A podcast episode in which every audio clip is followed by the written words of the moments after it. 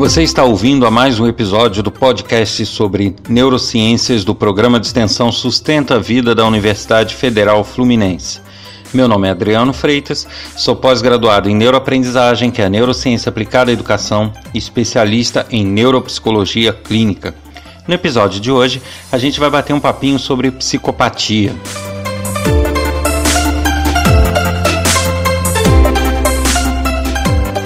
Na verdade, hoje o assunto seria outro, mas eu recebi um, um comunicado aqui, um e-mail de uma pessoa que realmente é, fez um questionamento sobre a psicopatia em comparação a um assunto de um outro episódio que a gente falou. E aí eu resolvi abrir um espaço e gravar um novo episódio para já inserir nessa semana, atendendo a, a, ao questionamento da ouvinte de forma mais rápida, né, para que ela não tenha que esperar tanto assim pela resposta. E aí no próximo a gente segue normalmente com a programação dos assuntos. É, mas eu resolvi inserir também porque, além da questão ser muito pertinente e ligada a algo que já foi dito, penso que vai esclarecer ainda mais algumas pessoas, é também é, um assunto que, além dessa relação com que eu já falei, traz uma questão bem, bem interessante para ser entendida e para ser conversada aqui nesse podcast.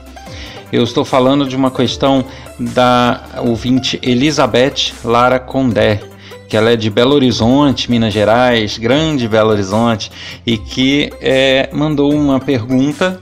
Né, ela fala que ouve sempre o podcast, é, a, atenta, ouve, ouve novamente, que compartilha. Né, eu agradeço porque realmente projetos como esse eles só vão à frente porque tem as pessoas para ouvi-los e para prestigiar. Né? Então, se a gente perde audiência, a gente não consegue manter um nível de audiência é um projeto que é fadado a ser encerrado. Então, é, aqueles que gostam, né, que acham que o projeto deva continuar, eu faria esse pedido, né, que compartilhe com seus amigos, nos seus grupos, incentive as pessoas a ouvir, porque além de terem um conhecimento é, comprovado, um conhecimento de verdade, né, que não é fake news, além disso, é, vai estar garantindo, nos ajudando a manter o projeto cada vez mais, assim como faz a Elizabeth, que eu agradeço bastante pelas palavras. Mas vamos à pergunta dela, né? Eu, vou, eu não vou ler o e-mail todo, eu vou ler só a questão que ela coloca. Ela fala que o tema sobre a empatia levou ela a pensar sobre a psicopatia. Ela diz que a psiquiatria nos ensina que o que a psicopata seria uma incapacidade total de empatia, né? que a psicopatia seria uma capacidade total de empatia. Os indivíduos psicopatas teriam um transtorno de personalidade que poderia variar em graus, e o serial killer seria o exemplo clássico de grau máximo da falta de empatia. Aí a pergunta dela é a seguinte: a neurociência e a psiquiatria caminham juntas nessa análise da psicopatia, se não em que se divergem? Realmente é uma questão muito interessante. Mas eu vou aproveitar aqui complementando esse, isso que eu li da pergunta dela Vou ler aqui para vocês o que consta na internet, se você entrar aí no Wikipedia ou em alguma outra enciclopédia, né? Lógico, os termos mudam, mas a definição mais ou menos clássica de psicopata, né? É, é mais ou menos a seguinte: é a designação atribuída a um indivíduo com padrão comportamental e ou traço de personalidade caracterizada em parte por um comportamento antissocial, diminuição da capacidade de empatia ou remorso e baixo controle comportamental, ou, por outro, pela presença de uma atitude de dominância desmedida. Bom, isso eu li uma, um resumo de uma definição do que é uma, uma pessoa psicopata e também li a pergunta colocada pela nossa ouvinte. Então, é, Veja bem, é, não é que há uma divergência tá, entre as duas áreas. É, eu não posso dizer que elas divergem, né? Que a psiquiatria vai numa direção e a neurociência vai em outra. Não, de forma alguma. Mas eu diria que uma área detalha um pouco mais o problema, tá? Por quê? A, a psiquiatria ela trabalha com terapias né, e com análises comportamentais feitas com base em estudos de comportamento. Já é, primordialmente, tá? É, já neurociência, as neurociências é, são multidisciplinares e têm uma visão mais ampla sobre os problemas. E aí entram questões é, tecnológicas né, que fornecem ferramentas para que se possa analisar de fato o que acontece no cérebro. É, e, e, análises até laboratoriais, assim como é, análises de campo e estudos de caso e de comportamento. Então é uma área que, onde se estuda de uma forma mais ampla e não apenas com base em teorias e comportamentos. E aí a gente chega a um grau de detalhamento que nos dá talvez uma explicação um pouco mais profunda, um pouco mais detalhada do que outras áreas que se focam em uma visão sobre o problema. E com isso eu estou querendo dizer o seguinte: é, como ela mesmo cita, né, a psiquiatria predominantemente ela acredita que o indivíduo psicopata ele realmente é um, é, é um indivíduo que tem uma dificuldade ou um, um problema para sentir empatia pelas pessoas. E com isso ele as maltrata, ele cria problema para essas pessoas, ele não tem um freio que, que o impeça de prejudicar essas pessoas, chegando até o serial killer, como ela mesmo diz, que seria total falta de empatia. Porém, é, as neurociências hoje já é, sabem que nós temos, dentre as áreas, dentro, dentre as várias é, funcionalidades que o cérebro tem em cada uma de suas partes, é, existem áreas que são diferentes e que estão ativas ou com problemas é, no momento em que um serial killer está atuando, por exemplo. Então, é, a gente lançando um olhar né, com, com a visão multidisciplinar da neurociência, a gente consegue enxergar que a gente tem é, mecanismos que é, são responsáveis por atuações diferentes e que, de certa forma, impactam né, nessa psicopatia. Né? Uma delas é o próprio córtex pré-frontal, que eu já falei aqui, que ele é responsável por aquele freio das nossas ações, né? A gente tem um instinto de fazer alguma coisa, é ele que, opa, pera lá, isso daqui não é adequado para a situação, e ele freia essas ações instintivas ou essa raiva ou que a gente esteja sentindo no momento e que nos faça gerar uma ação.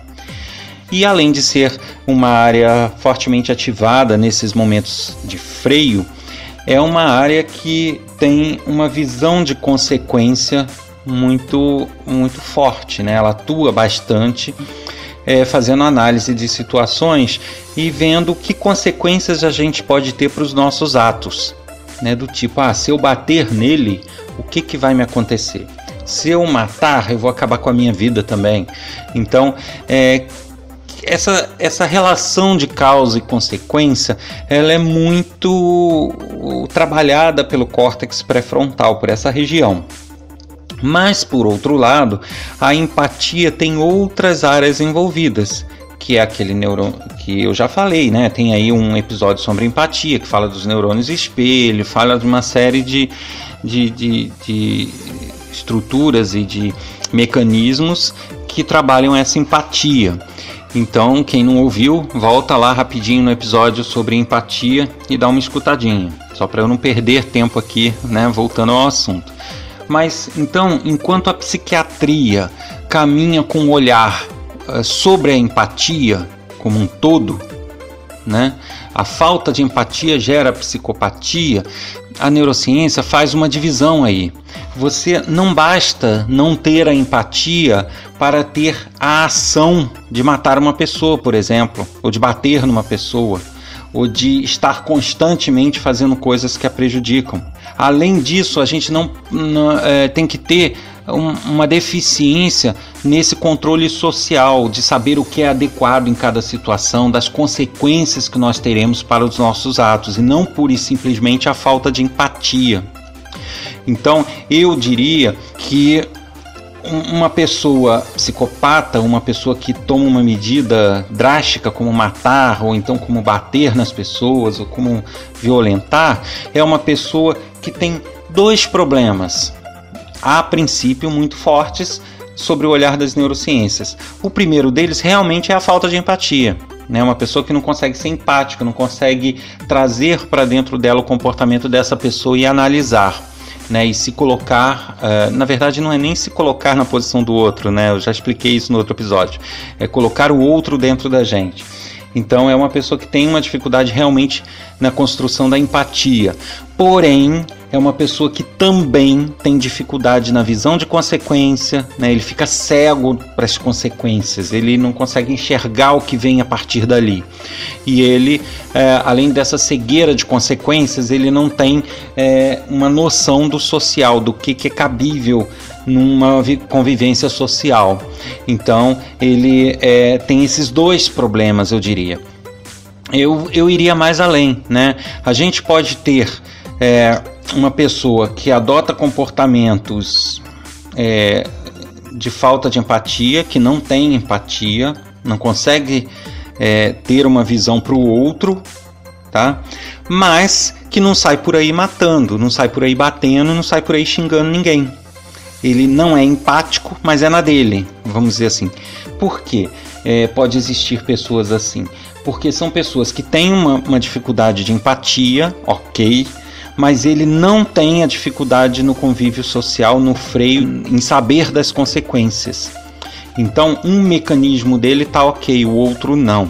Então, ele pode não ser nada empático, mas ele nem por isso ele tomar atitudes extremas, né? se tornar um psicopata. Ele apenas não tem empatia, ele não tem respeito, ele não tem uma, uma visão. Ele olha o dele primeiro e os outros que se danem, ok, mas não significa que ele se mova a prejudicar os outros o tempo inteiro, certo?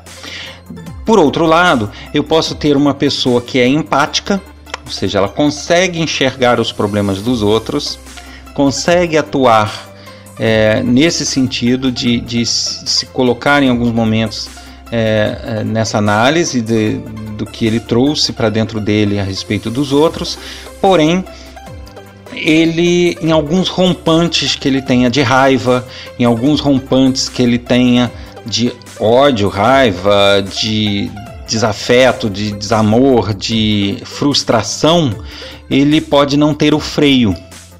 Então ele tem a empatia, mas ele não tem o freio, nem análise de consequência e nem a visão do social, que seria o córtex pré-frontal. Então, o que acontece? Ele mesmo sendo empático, em algumas, alguns momentos, o instinto e a vontade instintiva dele não é freada.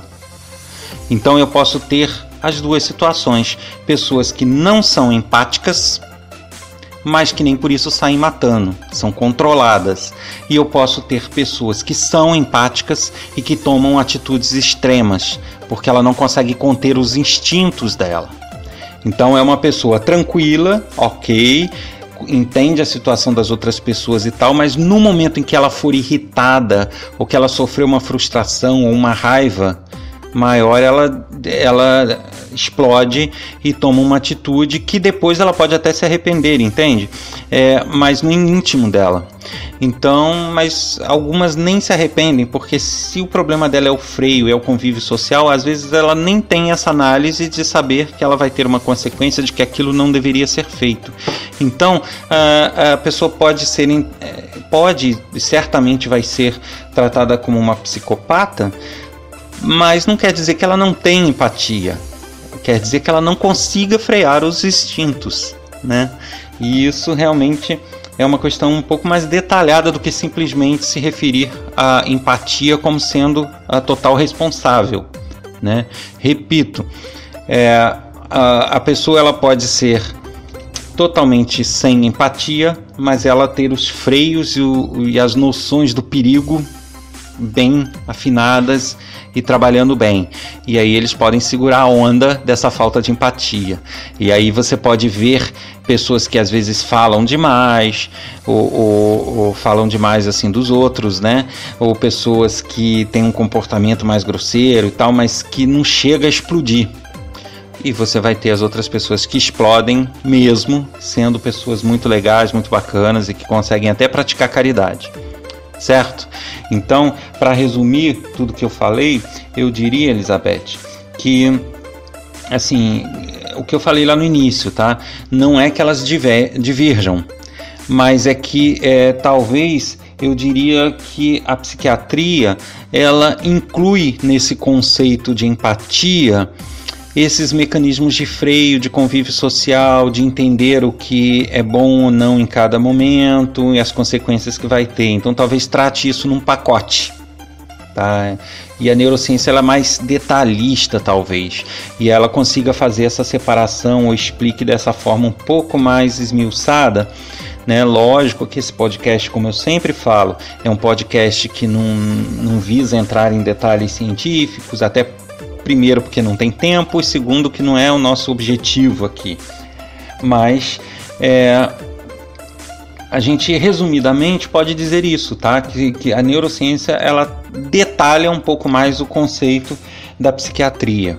E, e, e aí é comum a gente observar que entre várias áreas, que é a psicologia, a psiquiatria, a neurociência, né, que reúne várias ciências em torno de conceitos científicos, você pode ter às vezes algum algum termo, algum conceito que pode ter pequenas variações entre as áreas. Né? Então você pode ter é, empatia com uma definição em uma área, empatia com outra definição um pouco mais ampla ou menos ampla em outra área. Não significa que uma ou outra área esteja errada, significa que foi a forma dela classificar aquele conhecimento dela certo? Então eu espero que, que tenha dado para esclarecer um pouco esse assunto. Eu sei que isso dá margem a muitas discussões, muitas conversas. Uma outra coisa que eu gostaria de deixar muito claro aqui tá? É que isso que eu falei não significa que seja assim uma batida de martelo. Não, todos os pesquisadores de neurociências dizem isso e ponto e acabou. Por quê? As neurociências, na verdade, são ciências muito recentes, né? Porque ela só ganhou um grande impulso com, da, com o advento da tecnologia, do avanço tecnológico que permitiu ter acesso a exames, ressonâncias funcionais e outros tipos de exames laboratoriais né, de, de pesquisa que tornaram possível se avaliar as áreas do cérebro isoladamente, comportamentos e diversas outras situações. Então, é, por ser uma área muito recente, os, muitos dos estudos e muitas das coisas que até eu falo aqui são questões que no momento está se chegando a essas conclusões. Porém, ainda existem estudos em andamento sempre. Né? As neurociências não param. Então, a cada novo avanço tecnológico, são mais enxurrada de pesquisas em torno de todos os assuntos. Então, pode ser que amanhã se descubra um outro detalhe nessa história. Mas o que eu posso dizer no momento é isso: a gente teria o nosso mecanismo de freio e teria o nosso mecanismo de empatia. Eu posso ter os dois defeituosos, os dois funcionais, um defeituoso e o outro não. E aí pode fazer essa diferença. Perfeito? Espero ter solucionado a sua dúvida. Se você quiser, escreve para a gente de novo dizendo se, se foi esclarecido, se não, a gente volta a tocar aqui no assunto nesse podcast. Tá certo? Um abraço e não deixem de compartilhar aí quem gostou e nos ajude a manter esse projeto. Você ouviu a mais um episódio do podcast sobre neurociências do programa de extensão Sustenta a Vida da Universidade Federal Fluminense. Meu nome é Adriano Freitas, sou pós-graduado em neuroaprendizagem, que é a neurociência aplicada à educação, especialista em neuropsicologia clínica. No episódio de hoje a gente falou um pouquinho sobre psicopatia. Se você quer mais informações sobre o nosso programa de extensão, cursos gratuitos e outras atividades que desenvolvemos, acesse nosso site www.sustenta-vida.com para informações, dúvidas, é, troca de experiências, fazer algum comentário sobre o podcast, escreva para podcast@sustenta-vida.com, colocando no assunto o nome do podcast ou do especialista desejado. Um abraço a todos e até o próximo episódio.